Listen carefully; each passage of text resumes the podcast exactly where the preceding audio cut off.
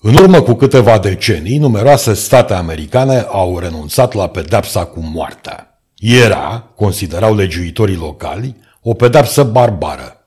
Așa o fi fost, doar că urmările au fost mai barbare. Rata criminalității a crescut exponențial, astfel că majoritatea statelor s-au grăbit să o reintroducă. La noi, pedapsa cu moartea a fost eliminată imediat după Revoluție. Mai mult au fost domolite inclusiv legile care pedepsesc infracțiuni grave. Criminalitatea în România are o trăsătură aparte și locul crimei e mereu același. Pe șosele. Legile din acest domeniu au fost într-atât de relaxate încât, conform statisticilor, suntem pe primul loc în Europa la decese cauzate de accidente rutiere. Deținem acest record de 5 ani. Astăzi, dacă aflat la volan omori oameni din propria-ți vină, nu riști mai nimic. Am citit cu câteva zile în urmă că senatorul Robert Kazanciuc, fost magistrat, reia proiectul de lege prin care, citez, anunț public că voi relua inițiativa pentru modificarea legii împotriva șoferilor care se urcă la volan fără să aibă dreptul de a conduce și provoacă accidente rutiere mortale. Cu alte cuvinte, toți cei care cred că pot conduce un autovehicul fără permis, băuți sau drogați, trebuie să știe că vor merge direct la închisoare în situația în care vor provoca un accident rutier soldat cu victime. Am încheiat citatul. Bravo, domnule Cazanciuc, ai respectul meu. Doar că proiectul de lege ar trebui completat cu alte infracțiuni grave,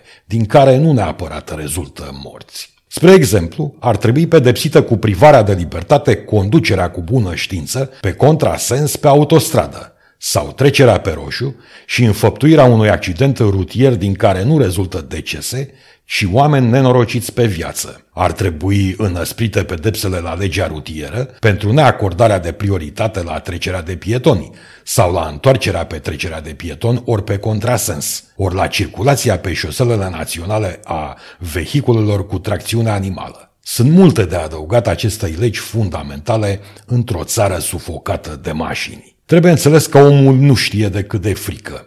Ea e cea care păzește pepenii vieții. Nu e posibil ca un ins drogat sau aflat la limita comei alcoolice să spulbere petrecerea de pietoni un inocent, iar magistrații să-l pedepsească simbolic. Nu e posibil ca ticăloși cu bani și în vine minte fiul lui Gino Iergulescu să ne sfideze de peste hotare după ce drogați au ucis în trafic. Civilizația fără bâtă și cătușe nu se poate. La infracțiune la legea circulației dovedite cu camere de luat vederi sau cu martori, nu trebuie să fie posibil dreptul de a face contestație în justiție.